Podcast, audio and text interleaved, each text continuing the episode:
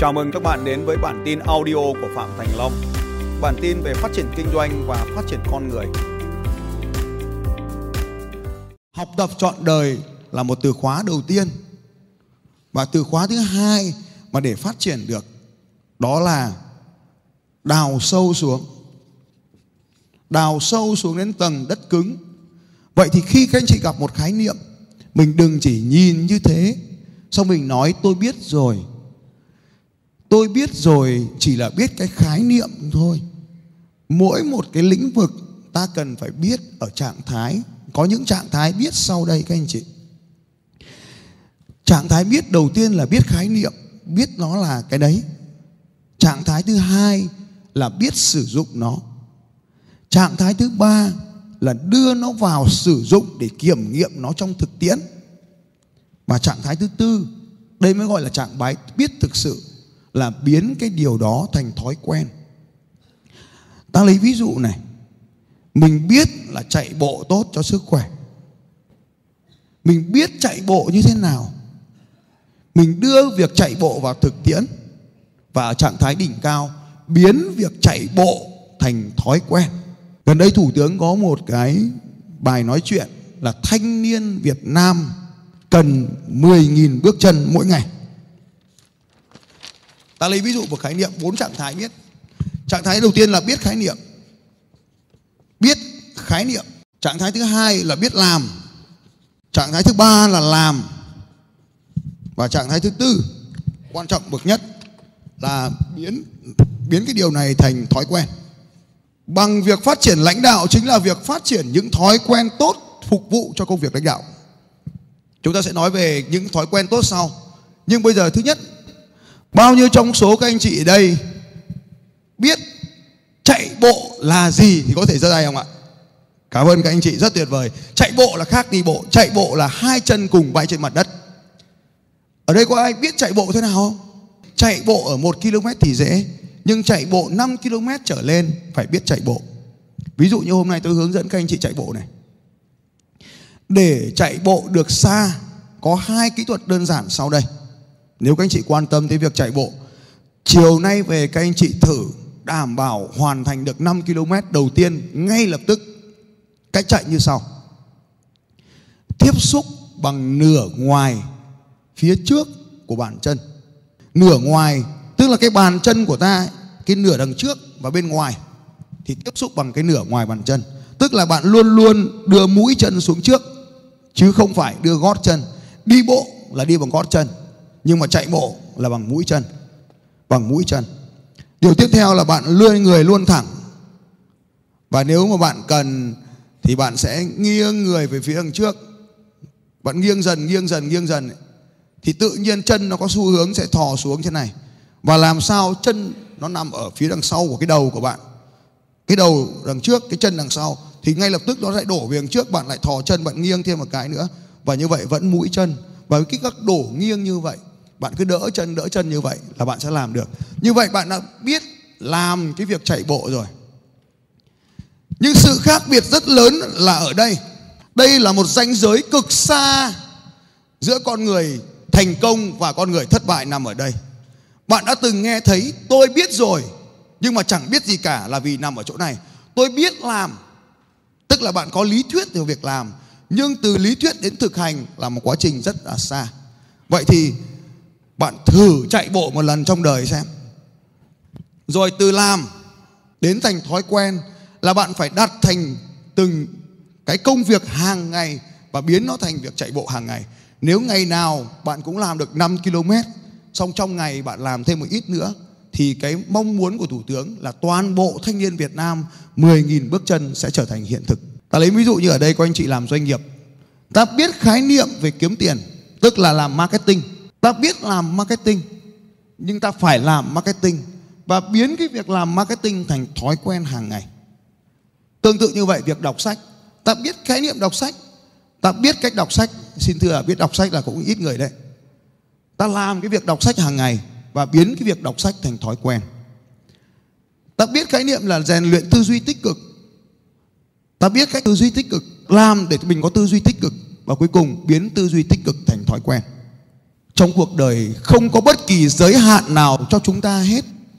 Năm yếu tố này, tất cả mọi giới hạn trên cuộc đời đều là giới hạn do tâm trí của chúng ta.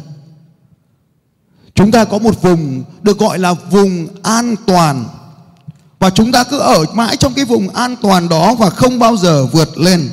Tôi lấy ví dụ, mỗi một người sẽ có một vùng an toàn của riêng mình. Tôi cũng vậy 10 năm trước tôi cho rằng công việc là vùng an toàn và tôi đắm mình ở trong cái vùng an toàn đó. Chúng ta có thể nhỏ bé như thế này. Và khi chúng ta vượt ra làm một cái gì đó bên ngoài cái vòng mà chúng ta cảm thấy không an toàn này, ngay lập tức chúng ta không thoải mái và chúng ta lại quay về cái vùng an toàn này. Nó giống hệt như cái nhiệt độ trong căn phòng này. Nếu bạn đặt cái nhiệt độ trong căn phòng này là 25 độ, khi nhiệt độ tăng lên thì ngay lập tức máy điều hòa sẽ kéo xuống. Khi nhiệt độ giảm xuống thì máy điều hòa sẽ kéo lên. Và con người chúng ta cũng có xu hướng như vậy. Chúng ta luôn cảm thấy an toàn ở trong vùng này. Bạn chỉ cần vượt ra ngoài vùng này, bạn sẽ cảm thấy không còn an toàn nữa. Và bạn sẽ quay trở về. Tôi lấy ví dụ. Nếu bạn xác định trong đầu của mình là tôi không làm được điều đó đâu, bạn không bao giờ có xu hướng làm một cái điều gì đó và bạn sẽ quay trở về đây tôi không làm được. Tôi không làm được. Và tôi không làm này chính là một trạng thái khiến ta mãi mãi là chính ta. Điều thứ hai, tôi chỉ thế thôi. Tôi chỉ thế thôi. Đó cũng là một loại niềm tin và nó giới hạn trong cuộc đời của chúng ta. Tôi chỉ người của chúng ta thành hai loại người khác nhau. Một con người luôn chiến thắng chúng ta gọi là những con người chiến thắng, tôi gọi là các victor. Những con người chiến thắng và những nạn nhân, những victim. Hai nhóm người này có sự thay đổi rất lớn và sự học và sự hành, suy nghĩ rất là khác nhau. Sự phân biệt của hai nhóm người này phụ thuộc vào yếu tố sau đây. Đó là những cái điều xảy ra, tôi gọi là những sự kiện. Những sự kiện cứ xảy ra trong cuộc đời của chúng ta. Nhưng cách mà chúng ta phản ứng với sự kiện sẽ quyết định được cuộc đời của chúng ta. Chúng ta phản ứng như thế nào với sự kiện mới là kết quả? Sự kiện cộng phản ứng mới tạo ra cái kết quả. Không phải sự kiện tạo ra kết quả, mà cách chúng ta phản ứng với kết, sự kiện mới là kết quả. Tôi lấy ví dụ, ngày hôm qua có một sự kiện là chạy bộ, giải chạy bộ marathon ở đây. Nhưng mà tất cả anh em chúng tôi bay từ khắp mọi nơi về đây để tham dự sự kiện tức là chúng tôi phản ứng với cái sự kiện này bằng cách tham gia với sự kiện. Cho nên chúng tôi nhận được kết quả cuối cùng là trong trạng thái như bây giờ là chân đau. Nhưng mà rất là vui ở đây. Bây giờ tôi nói ví dụ thế này. Ai trong cuộc sống của chúng ta cũng sẽ phải có vợ, có chồng. Rồi đến một ngày đẹp trời tự nhiên vì một lý do nào đấy bà vợ bà chồng của chúng ta, họ không vui. Họ nói một câu gì đó và tự nhiên ngày hôm đó nếu mà chúng ta không biết cách, chúng ta cũng phản ứng lại với họ bằng một câu nói không vui, thì kết quả là chúng ta tạo ra một ngày không vui. Ai trong cuộc sống của chúng ta rồi cũng sẽ phải có sếp. Sếp cũng sẽ nói một cái điều gì đó. Chúng ta phản ứng một cái điều gì đó và cuối cùng kết quả tạo ra một điều gì đó.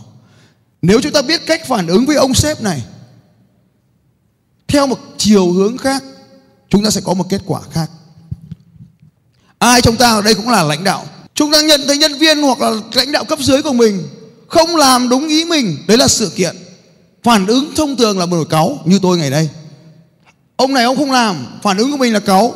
Dẫn đến kết quả là việc vẫn không giải quyết được. Lính của mình nó cũng buồn, mình cũng buồn. Sự kiện là lính nó không làm được. Phản ứng là hướng dẫn cho nó làm từng bước một. Kết quả là nó làm được, mình vui. Vậy thì không phải sự kiện mà là cách chúng ta phản ứng với sự kiện, tạo nên kết quả có những cách phản ứng như sau. Và nó khiến tôi chọn là đâu là những cái, những cách phản ứng khiến chúng ta ở trên và đâu là những cách phản ứng cho ra, chúng ta kết quả. Cách phản ứng đầu tiên khiến chúng ta trở thành nạn nhân của cuộc đời, đó là chúng ta đổ lỗi. Đổ lỗi là một trạng thái dễ nhất để trốn khỏi những cái sự kiện, một sự kiện không tốt đẹp diễn ra. Có người sẽ đổ lỗi. Đổ lỗi cho mọi người đổ lỗi cho những ai gần anh ta nhất. Đổ lỗi cho những người mà mình thương yêu nhất. Cách đổ lỗi nhanh nhất là đổ lỗi cho lãnh đạo cấp dưới của mình.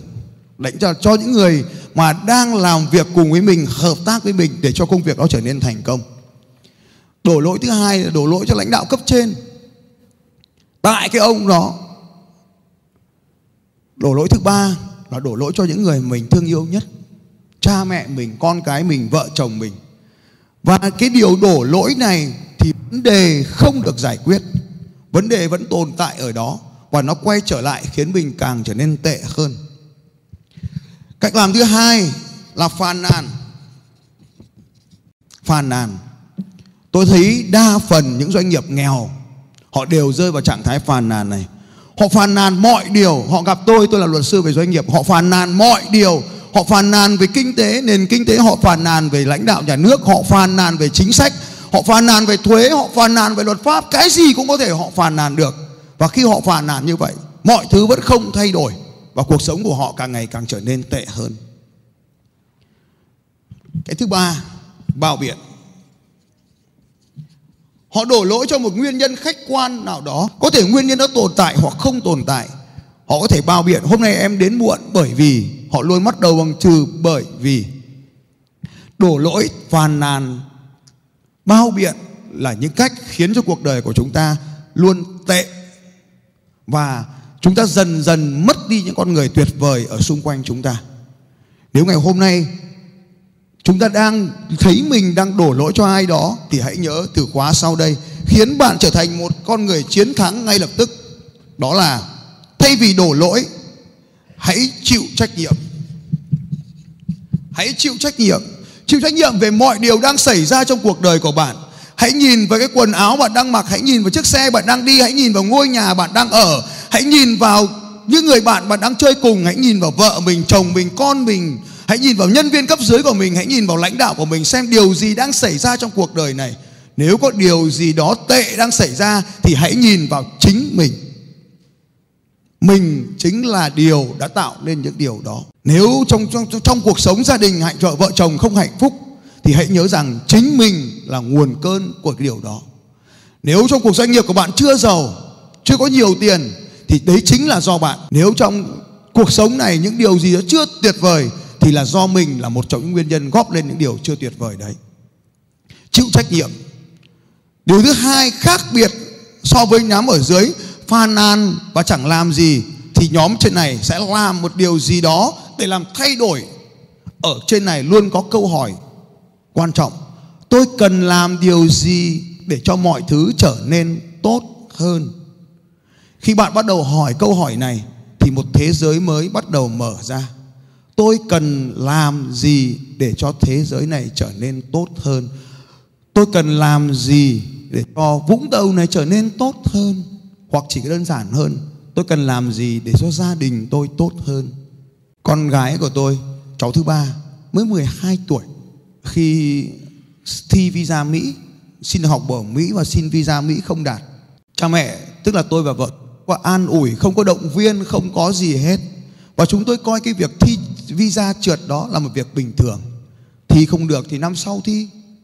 Nhưng ý chí của nó mạnh hơn tôi rất là nhiều thay vì năm nay không được, năm sau thi, thì ngay lập tức khi nó biết nó trượt visa Mỹ, nó lên tôi tìm học bổng của Anh Quốc ngay lập tức. Và nó lại thi học bổng ngay. Và khi nó thi học bổng Anh Quốc, nó làm luôn một cái video là hướng dẫn trả lời phỏng vấn. 12 tuổi các anh chị. Và đưa cái video đó lên trên YouTube. Và nó chịu trách nhiệm về kết quả của nó. Nó xin được học bổng tại Anh Quốc và sau đó nó thi visa Anh Quốc và nó sang Anh Quốc học, mới chỉ 12 tuổi. Bởi vì nó đã làm và nó chịu trách nhiệm. Nó không thể đổ lỗi cho cơ quan lãnh sự. Nó không phàn nàn về cái việc xin visa. Nó cũng không bao biện về cái kết quả công việc của nó. Mà nó phải chịu trách nhiệm về đời nó. Nó phải làm cho mọi thứ được diễn ra. Điều tiếp theo của những người bên trên dòng kẻ và bên dưới dòng kẻ. Bên này, họ nghĩ ngắn. Họ chỉ nhìn thấy những lợi ích trước mắt. Bên này, họ nghĩ dài họ nhìn thấy những giá trị sâu rộng. Ở đây có tiền thì làm, ở đây có thể không tiền vẫn làm. Ở đây nghĩ mình có lợi ích gì nhỉ? Ở đây họ còn nghĩ lợi ích cho ai nữa? Cuộc sống của chúng ta khác rất biệt, khác rất xa do hai nhóm này. Ở dưới này, luôn nghĩ đủ rồi. Thế là đủ rồi, thế là được rồi, thế là tuyệt vời rồi. Ở trên này chúng ta luôn nghĩ làm gì để tốt hơn. Và đây cũng là một điều tôi muốn nói đến, hạnh phúc thì tốt hay không hạnh phúc mới là tốt. Hạnh phúc là đạt được điều mình muốn, nhưng sau đó mình lại phải làm cho mình không hạnh phúc nữa. Đó là gia tăng cái điều mình muốn lên. Và khi mình tăng cái điều mình muốn lên thì mình đạt được một trạng thái không hạnh phúc tạm thời, mà nó lại làm cho chúng ta đạt được điều chúng ta muốn. Một số người nói, lòng tham con người là không đáy. Nhưng tôi lại nghĩ khác. Những điều chúng ta có trên cuộc đời này chỉ là phần thưởng trên hành trình mà thôi. Hành trình làm người, các anh chị. Đã chót được sinh ra làm người, thì hãy làm điều gì đó có ý nghĩa trước khi bạn biến mất. Chúng ta sẽ phân tích cái điều này một lần nữa theo góc độ khi các chúng ta đã đủ khái niệm hơn. Vậy thì hạnh phúc thực sự là gì? Có một trong những yếu tố ảnh hưởng rất lớn, đó chính là mối quan hệ. Điều mà chúng ta làm được cho mọi người, chứ không phải những điều mà họ làm cho ta. Chúng ta cũng sẽ nhìn thấy giá trị cao nhất của con người là được cống hiến cho những con người khác rất nhiều người không làm điều này, không làm điều kia, nhưng vì cống hiến, họ sẵn sàng làm. Vậy thì học tập để làm gì? Học tập là để cống hiến. Vậy tại sao phải đào sâu? Đào sâu để làm cho mình có giá trị hơn mới có cái mà cống hiến. Muốn cống hiến thì làm gì? Học tập để biến những điều không biết thành những điều biết là mình không biết và từ đó để biết thêm. Làm thế nào để biến được những điều mình không biết là không biết, thành biết là không biết. Nếu bạn không làm, bạn chẳng bao giờ thất bại. Nếu bạn không thất bại, bạn chẳng bao giờ biết là điều đó diễn ra như thế nào. Nếu bạn không biết điều đó diễn ra như thế nào, thì liệu biết điều đó là gì, phỏng có ích gì?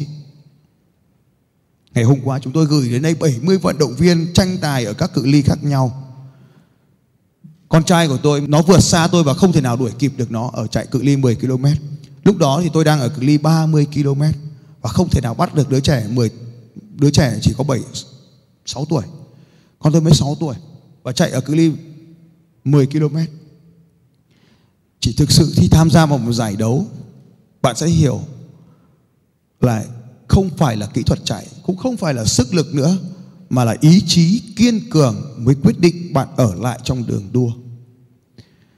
Ngày hôm qua chúng tôi có những vận động viên khi ban tổ chức đã dẹp hết mọi thứ rồi, dẹp hết băng rôn, dẹp hết đường đua rồi, thì họ mới dẫn nhau về đích. Họ có thể là người thất bại, nhưng đối với chúng tôi, những con người đó là những con người kiên cường nhất.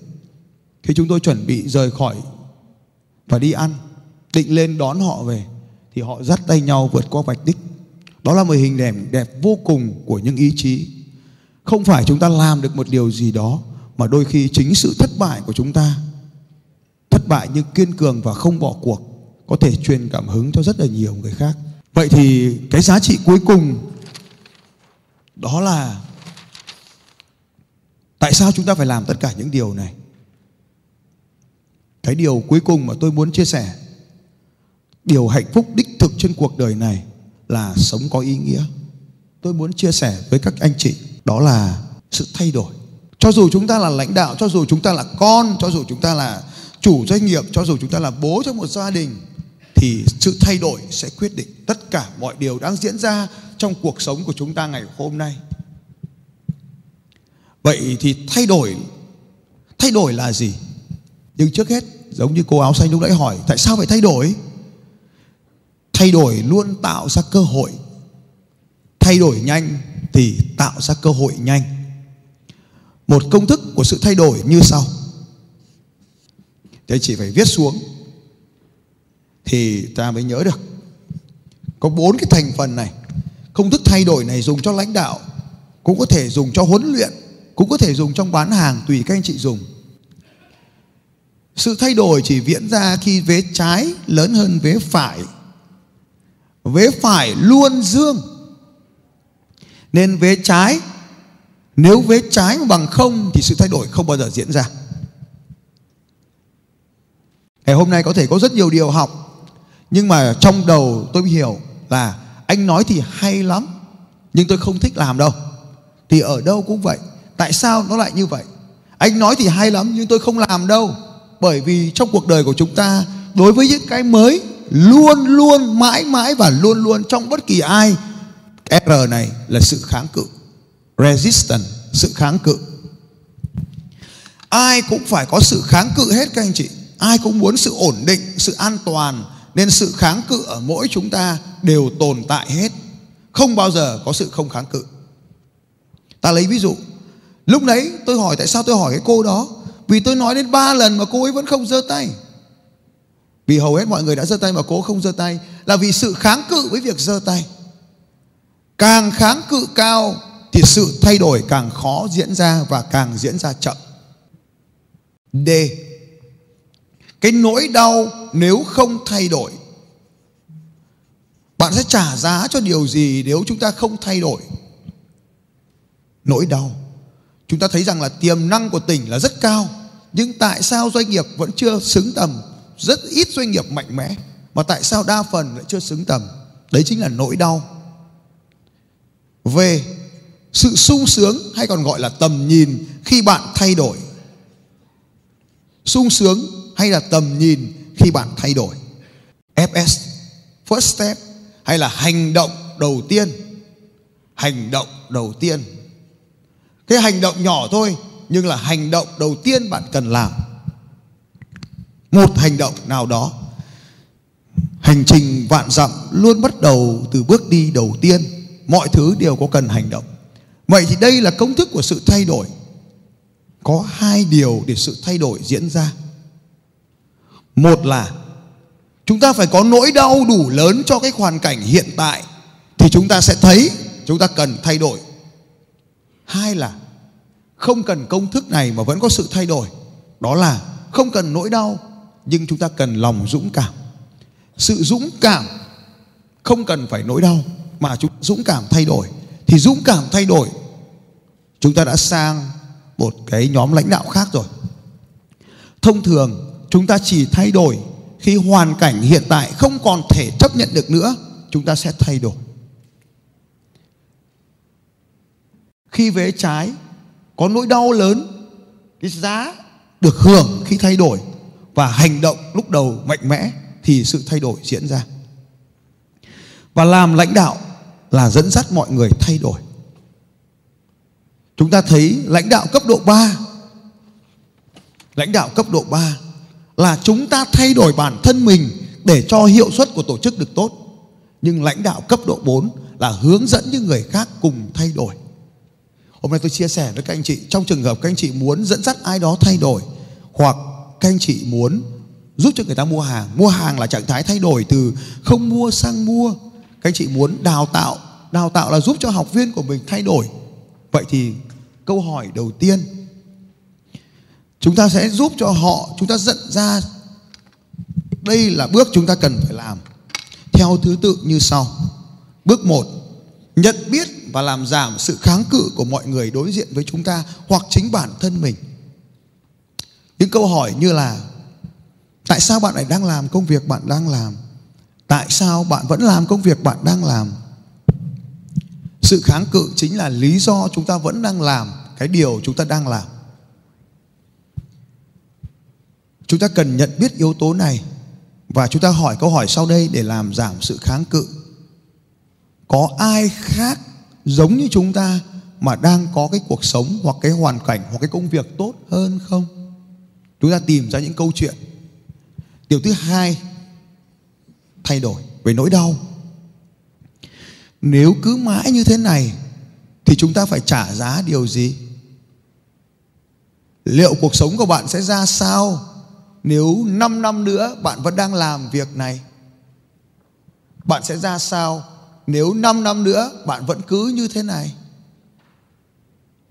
10 năm nữa 15 năm nữa tôi biết một điều rằng cuộc sống hiện tại của chúng ta chúng ta chấp nhận bởi chúng ta không nhận thức đó là nỗi đau nhưng 5 năm nữa mà vẫn như bây giờ thì thực sự là nỗi đau 10 năm nữa, 15 năm nữa cha mẹ chúng ta không còn nữa thì càng đau hơn nữa. Nên bạn phải nhận thức được rằng thay đổi là điều tất yếu. Điều tiếp theo, thay đổi thì tạo ra những điều gì? sung sướng nào đến nếu chúng ta thay đổi. Và sau đó câu hỏi của tôi tiếp theo là, sẽ ra sao nếu thay đổi bây giờ mà cuộc sống của bạn? Cuộc sống của bạn sau 5 năm nữa sẽ ra sao nếu bạn thay đổi bây giờ? 10 năm 15 năm, tất cả mọi người sẽ đều có những cái điều tuyệt vời này. Câu hỏi tiếp theo tôi hỏi mọi người, theo bạn, điều bạn cần làm bây giờ là gì? Hầu hết mọi người không tập thể dục bởi vì họ cho rằng mình còn khỏe. Tức là họ cảm thấy nỗi đau không có lớn. Và cái giá cho việc tập thể dục như tôi hôm qua là chân bây giờ rất là đau. Cái giá của việc tập thể dục là mất thời gian, là không phải là phải dậy sớm, là nói chung là không vui. Nên không có sự thay đổi nào cả. Nhưng hãy hình dung về nỗi đau sau 20 năm nữa, nếu chúng ta không tập thể dục bây giờ, thì điều gì diễn ra? 20 năm nữa, nếu từ bây giờ bạn vẫn duy trì thói quen tập thể dục, thì điều gì diễn ra? Vậy thì hành động đầu tiên của bạn là gì? Bỏ thuốc lá, bỏ rượu cũng là vậy. Vậy thì đấy chính là công thức mà tôi giúp cho mọi người thay đổi. Và nếu như doanh nghiệp của bạn, mọi người đều sống tích cực, mọi người đều mạnh mẽ, mọi người đều tập trung và mọi người đều được bạn giúp cho họ thay đổi thay đổi để cho nên họ hạnh phúc hơn thay đổi để khách hàng của bạn trở nên hạnh phúc hơn thì chẳng cần điều chi phí gì cả. Con người của bạn thay đổi, doanh nghiệp của bạn thay đổi, khách hàng của bạn thay đổi, lợi nhuận tăng mà không cần đầu tư thêm chi phí gì cả. Vẫn là chủ đề hạnh phúc của chúng ta ngày hôm nay thôi. Không biết tôi trả lời thế đã được chưa cô? À, cảm ơn cô. Vâng cảm ơn các anh chị. Còn câu hỏi nào nữa không ạ? Tôi rất tâm đắc với một ý của anh Long là nói rằng à, anh rất ấn tượng là tỉnh Bà Rịa Vũng Tàu là một tỉnh có thể nói là thu nhơ có cái tiềm năng phát triển rất lớn cống hiến cho thu nhập của nước nước thứ ba cả nước. Và anh cũng hơi thắc mắc là tại sao anh đi qua, qua tỉnh Bà Vũng Tàu anh thấy là mức sống cũng không cao lắm đầu tôi rất tâm đắc và tôi cũng thấy như thế.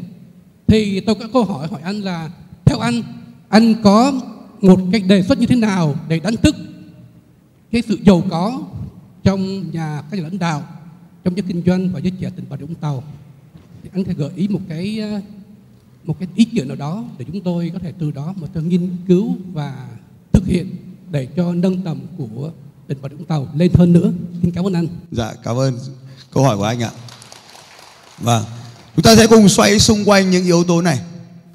Bây giờ làm thế nào để à, mức thu nhập của người dân Vũng Tàu trở nên tuyệt vời? Thì trước hết chúng ta sẽ nói rằng là bây giờ chúng ta sẽ chọn là hạnh phúc hay tiền.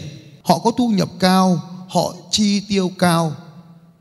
Ở Vũng Tàu chúng ta có thu nhập có thể thấp hơn nhưng mà chi tiêu thấp hơn thì cũng lại là một lợi thế của tỉnh ta rồi như vậy ít tiền ta dễ trở nên hạnh phúc hơn so với việc nhiều tiền ở những thành phố đắt đỏ chi phí ở cái thành phố khác đắt đỏ hơn chi phí ở vũng tàu cho nên nếu chúng ta nói là thu nhập thấp thì chưa phải là yếu tố quyết định ở đây.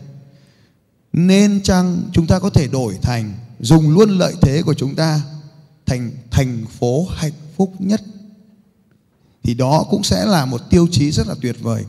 Chúng ta hãy quay trở lại với khái niệm ở đây, là chớ có thỏa mãn mình, nói rằng thế thôi là đủ, mà ta cần phải nâng dần lên.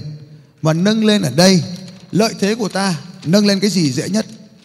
Có hai cái yếu tố nâng lên dễ nhất mà tôi có đánh dấu màu ở đây. Tôi ước mong một ngày được nhìn thấy lãnh đạo.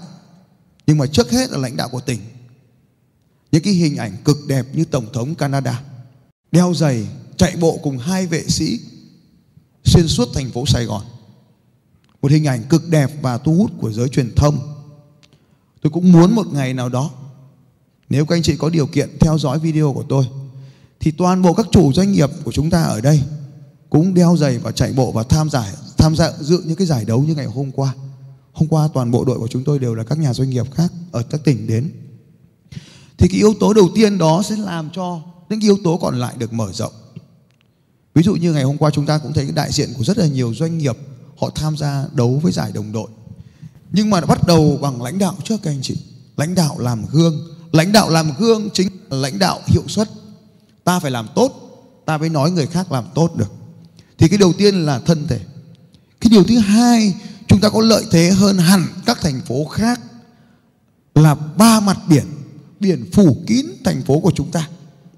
Đây là một trong những điều khiến cho thành phố chúng ta phát triển. Cái yếu tố tiếp theo mà tôi cho rằng là cái lợi thế ngày xưa là lợi thế dầu khí nay nó vẫn là lợi thế dầu khí thôi, nhưng ta còn có một cái lợi thế nữa. Đấy chính là yếu tố cảm xúc của thành phố. Thành phố nó đẹp vô cùng. Thành phố sạch, đẹp, không khí trong lành, biển đẹp, biển mặt đảo cũng có. Sáng ta tắm với mặt trời, chiều ta cũng tắm được với mặt trời. Ít thành phố nào trên thế giới có được cái điều này. Sáng có mặt trời, chiều cũng có mặt trời.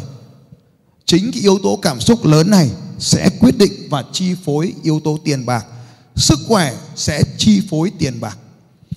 Làm gì thì làm, khỏe cái đã. Sau này yếu đỡ tốn tiền, cho nên yếu tố đầu tiên là khỏe. Chúng ta sẽ có sức mạnh lớn hơn. Một trong những điều khiến cho ai đó không mở rộng vùng thoải mái của mình là vì họ thiếu tự tin mà thừa cái sự tự ti. Cái sự tự ti có thể thay đổi chỉ bằng việc chúng ta thay đổi trạng thái thân thể. Trong một cơ thể khỏe mạnh, mỗi một lần chiến đấu, chiến thắng cái gì đó vào, ví dụ như 5 giờ sáng chúng ta rời khỏi giường, đó là một sự chiến thắng rồi. Và bằng việc đó, cho chúng ta rất là nhiều, tôi gọi là các cái enzyme chiến thắng, hay còn gọi là thói quen chiến thắng. Trong công việc cũng vậy, đòi hỏi về cái sự chiến thắng chính cái điều này. Nếu các anh có điều kiện phân tích, ở ngay tỉnh mình thôi những doanh nghiệp lớn 100% các doanh nghiệp, lãnh đạo các doanh nghiệp lớn đều là người đang chơi một môn thể thao nào đó. Bắt buộc, đây là tiên quyết các anh chị ạ. Nếu là một lãnh đạo doanh nghiệp lớn kêu gì thì kiểu, họ cũng phải đang chơi một môn thể thao. Rất khoát, không có cách nào khác. Chính yếu tố thân thể, nó ảnh hưởng tới công việc hay là tiền bạc này. Điều thứ hai, yếu tố cảm xúc tích cực, nó tác động đến tiền bạc của chúng ta. Thì đây là một cái lợi thế rồi còn tỉnh của chúng ta thì cái số lượng doanh nghiệp nó cũng hạn chế. Nên mối quan hệ trong tỉnh là rất là thân tình và thân mật. Thì tôi thấy các anh chị đã có sẵn cái này. Như vậy, thế cái ngành nào thì tiềm năng ở thành phố của chúng ta? Một vài ngành một tiềm năng mà có thể tạo nên thu nhập lớn. Đầu tiên, ta phải yếu tố là một cái lợi thế mà ta chưa khai thác hết là yếu tố du lịch. Ngày hôm nay chúng ta đã có cái đường cao tốc rồi. Nhưng mà cái phà cao tốc mà mở rộng cũng là một yếu tố và bên cạnh đó thì hạ tầng du lịch thành phố cũng có thể quan tâm thêm để mà mở rộng nhiều các cái hoạt động giải trí. Nếu mà chúng ta chỉ tập trung hoạt động giải trí cuối tuần thì ta mất đi một cái lợi thế khác là 5 ngày à, còn lại chúng ta cũng mất đi. Vậy thì để chuẩn bị cho cái điều này thì à, chúng ta mở rộng hệ thống hạ tầng kết nối với các thành phố lớn. Cái điều thứ hai là cần có một cái môi trường đào tạo về thái độ phục vụ từ tốt đến vĩ đại, người ta nói thái độ quyết định tất cả. Để chuẩn bị cho một thành phố du lịch, thì cái con người, ví dụ như tôi cũng biết là tỉnh đã có cái chương trình đào tạo tiếng Anh cho học sinh, điều này là rất là tuyệt vời. Nhưng mà nên chăng có hẳn những cái chương trình đào tạo Anh ngữ như người bản địa cho, để chúng ta có thể phát triển cái hạ tầng? Các cái thành phố du lịch trên thế giới thì đều có cái tiếng Anh là cái ngôn tiếng rất là phổ biến trong thành phố như vậy hạ tầng đào tạo. Tiếp theo nữa là cái chính sách về đầu tư. Ví dụ như hiện nay cái số lượng khách sạn 5 sao của thành phố là rất hiếm. Thì cái môi cái kêu gọi thu hút đầu tư cho những hệ thống khách sạn 5 sao mà à, các tập đoàn trong nước cũng như tập đoàn nước ngoài thì tôi cho rằng là cái việc mà quy hoạch để có được hệ thống 5 sao cũng rất cần thiết. Tức là chúng ta mở rộng cái hệ thống 5 sao nhiều lựa chọn hơn thì cũng là cái điều tốt để thu hút cái nguồn lực như vậy thì à, kết nối này như vậy thì con người này như vậy thì văn hóa và các cái hoạt động này như vậy thì hạ tầng là du lịch nữa thì cũng rất là cần. À, ngoài ra chúng ta còn một lợi thế nữa là hệ thống biển và đảo. Thì hệ thống đảo cũng là một cái hệ thống du lịch để thu hút tiềm năng. Thì đấy là những cái yếu tố trước mắt có thể thu hút được ngay nguồn tài chính cho thành phố. Mà bên cạnh cái lợi thế đã có là ngành khai thác dầu khí một cái yếu tố khác mà tôi cho rằng là yếu tố giáo dục. Chúng ta thấy rằng là khi xã hội càng phát triển thì hệ thống giáo dục cũng trở thành một nguồn thu lớn cho quốc gia. Những cái ngôi trường đào tạo đẳng cấp mà khiến như những người khác phải gửi con đến trường đào tạo này, cũng tôi cho rằng là thành phố của chúng ta cũng có cái lợi thế như vậy. Và khi mà không có gì bằng giáo dục, Nelson Mandela nói rằng là vũ khí mạnh mẽ nhất để làm thay đổi toàn bộ thế giới này chính là giáo dục. Cho nên giáo dục nếu mà có lãnh đạo chúng ta có một cái cái gì đó để có thể phát triển được thành phố Vũng Tàu thành một thành phố đào tạo thì rất là tuyệt vời. Chúng ta cũng không nhất thiết phải nghĩ đến là đại học thì mới phải học xa nhà, mà có thay vì có rất nhiều người trong chúng ta đây đang gửi con em nước ngoài để học thì một cái môi trường đào tạo đẳng cấp quốc tế ngay tại quốc gia của chúng ta cũng là điều rất là tuyệt vời mà chúng ta có thể đứng tới như vậy thì hai cái tiềm năng mà ngay lập tức chúng ta có thể thấy là du lịch và giáo dục là hai cái lĩnh vực mà chúng ta làm. Còn nhiều cái lĩnh vực về thương mại, về lợi thế về cảng biển, về hệ thống hạ tầng nữa thì còn nhiều lĩnh vực nữa. Nhưng mà có cái thời gian trao đổi thêm thì có thể trao đổi thêm với lãnh đạo về cái điều này. Cảm ơn các anh trong cuộc sống của chúng ta, lãnh đạo là gì? Lãnh đạo chúng ta, đó là ảnh hưởng lên người khác và chúng ta có 5 cấp độ lãnh đạo khác nhau lãnh đạo cấp độ 1 gọi là lãnh đạo vị trí. Bạn được bầu vào vị trí đó, hoặc đơn giản, bạn tiến đến phòng đăng ký kinh doanh. Đăng ký một cái công ty, bạn trở thành giám đốc, bắt đầu thuê người, và đấy được là lãnh đạo đầu tiên, gọi là lãnh đạo vị trí. Cũng có thể do công việc của bạn làm tốt bạn từ vị trí nhân viên, bạn được nâng cấp mình lên.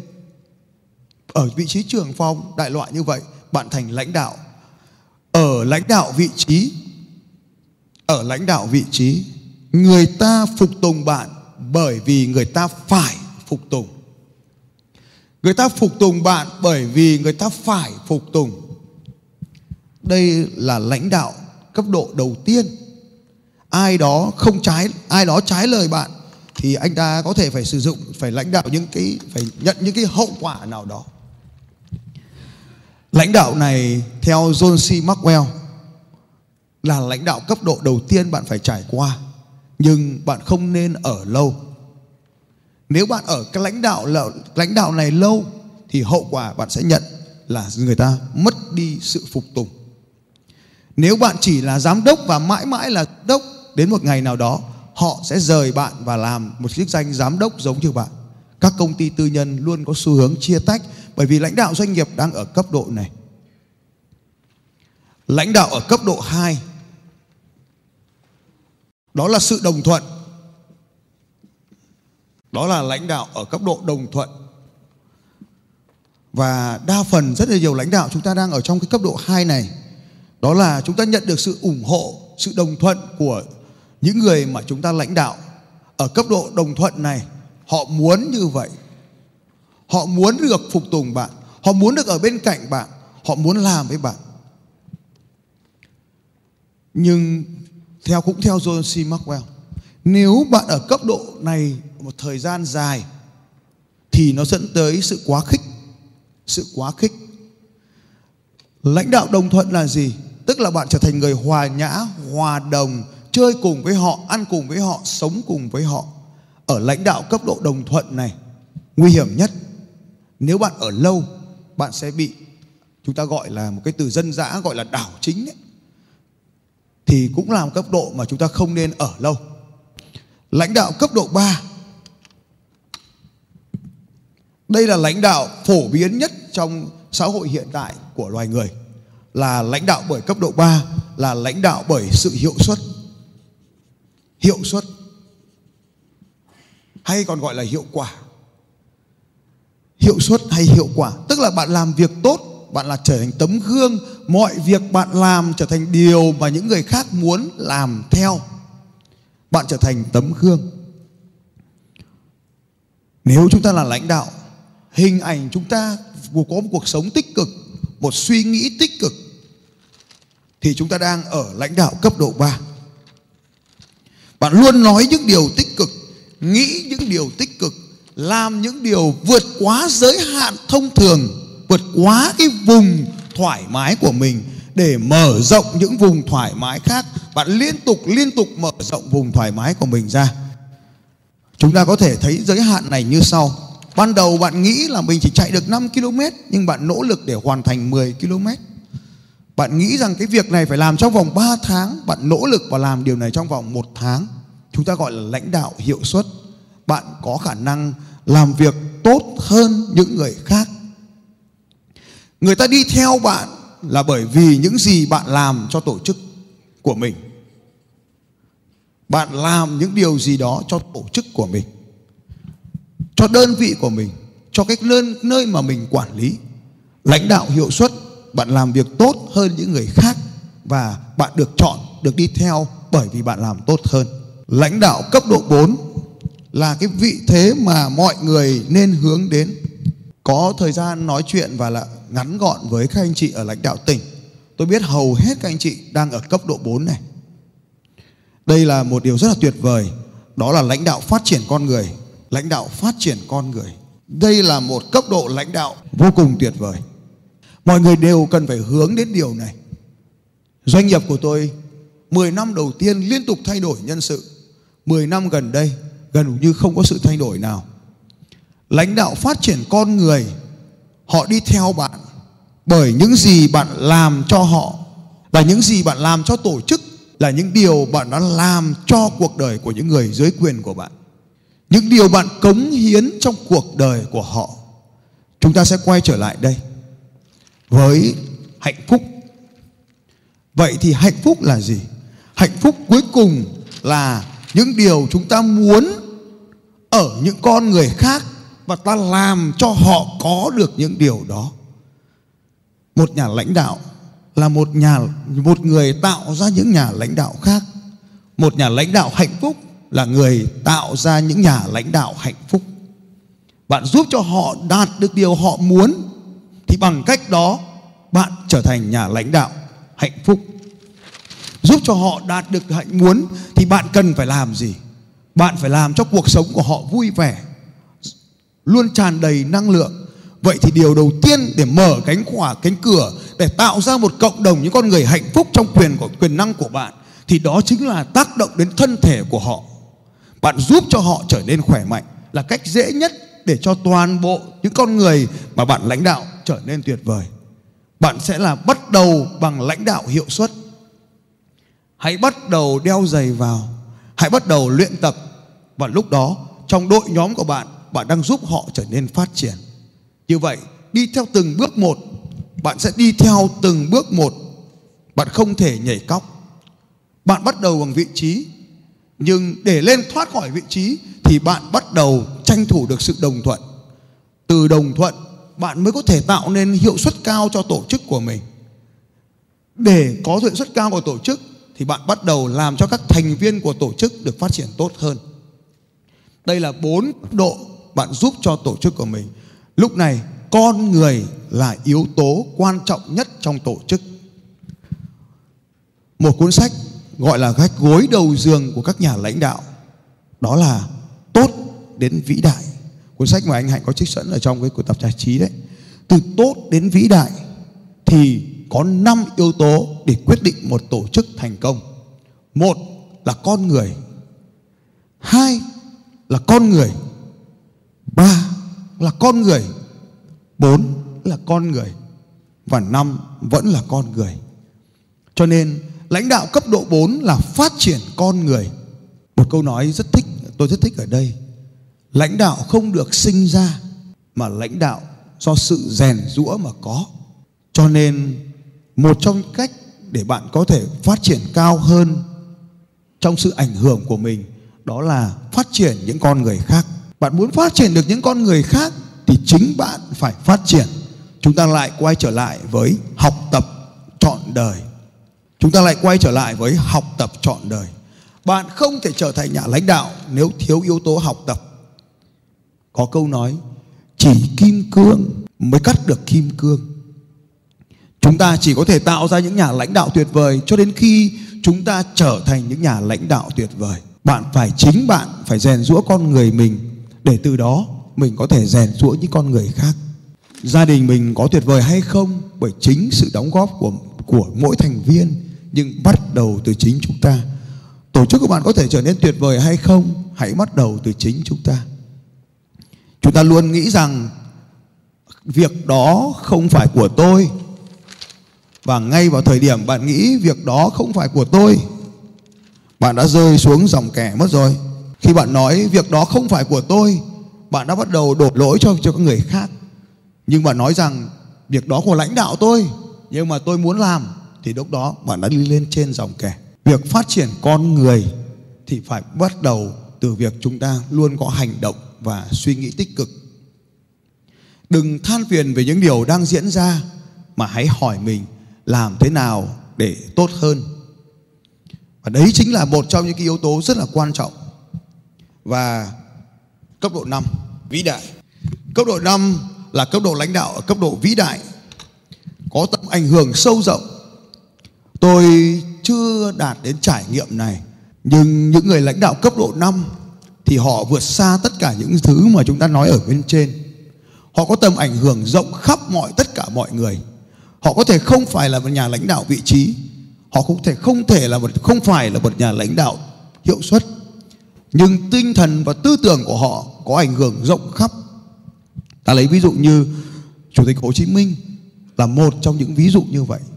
Tư tưởng của người ảnh hưởng sâu rộng khắp mọi nơi. Chúng ta cũng có thể thấy như là Nelson Mandela là một ví dụ. Ông cũng chẳng có cái gì cả, nhưng dành chọn cuộc đời của mình cho giải phóng dân tộc. Những người lãnh đạo như vậy được gọi là lãnh đạo vĩ đại. Tôi chỉ mong rằng trừ một số anh chị ở đây đã ở lãnh đạo cấp độ 4 có thể vươn lên vị trí lãnh đạo 5 nhưng nếu trong cuộc đời của chúng ta, toàn thể chúng ta chỉ lên đến cấp độ 4 là lãnh đạo phát triển con người. Lãnh đạo phát triển con người tập trung vào năm yếu tố sau đây.